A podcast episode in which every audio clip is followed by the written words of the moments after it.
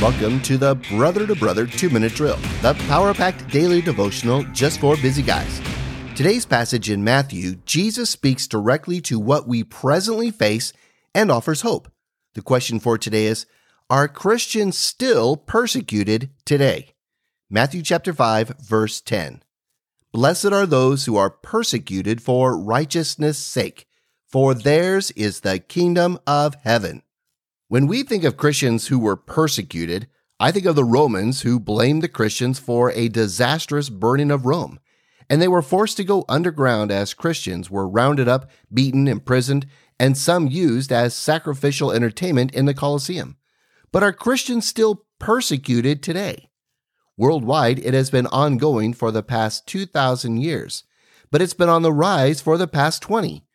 Persecution of Christians around the world has even increased during the COVID pandemic, with followers being refused aid in many countries, authoritarian governments stepping up surveillance, and Islamic militants exploiting the crisis, a report says.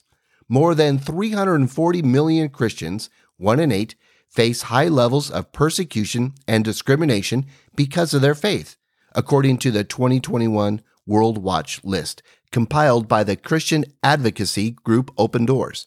It says there was a 60% increase over the previous year in the number of Christians killed for their faith. More than 9 out of 10 of the global total of 4,761 deaths were in Africa. Quote, the increasing persecution of Christians across the world should disturb us all, end quote, said David Landrum, the head of the advocacy for Open Doors UK and Ireland, quote, freedom of religion is what underpins many other human rights and civil liberties. Oppressive governments know this, and they are exploiting the pandemic crisis to turn the screw on Christians, end quote.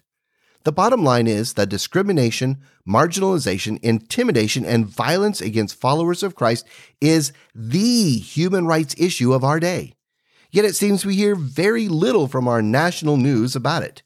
In the U.S., I fear that although we have a constitutionally protected right in the First Amendment, which states Congress shall make no law respecting an establishment of religion or prohibiting the free exercise thereof, that there will be an increase of public censorship, shaming, and hatred towards those who follow Christ and adhere to biblical truths that there will be increased attempts by government to intimidate, restrict, and even shut down houses of worship.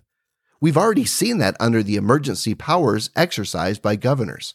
The question is now that it's happened under the guise of public health, will it happen again and with more intensity under another reason? The Good Shepherd who watches over his flock encourages us that as we face persecution today, we have the promise of the infinite riches of the kingdom of heaven for eternity. Thanks for listening. Be blessed. Stand firm. I'm Tim Kaditz, your brother in Christ.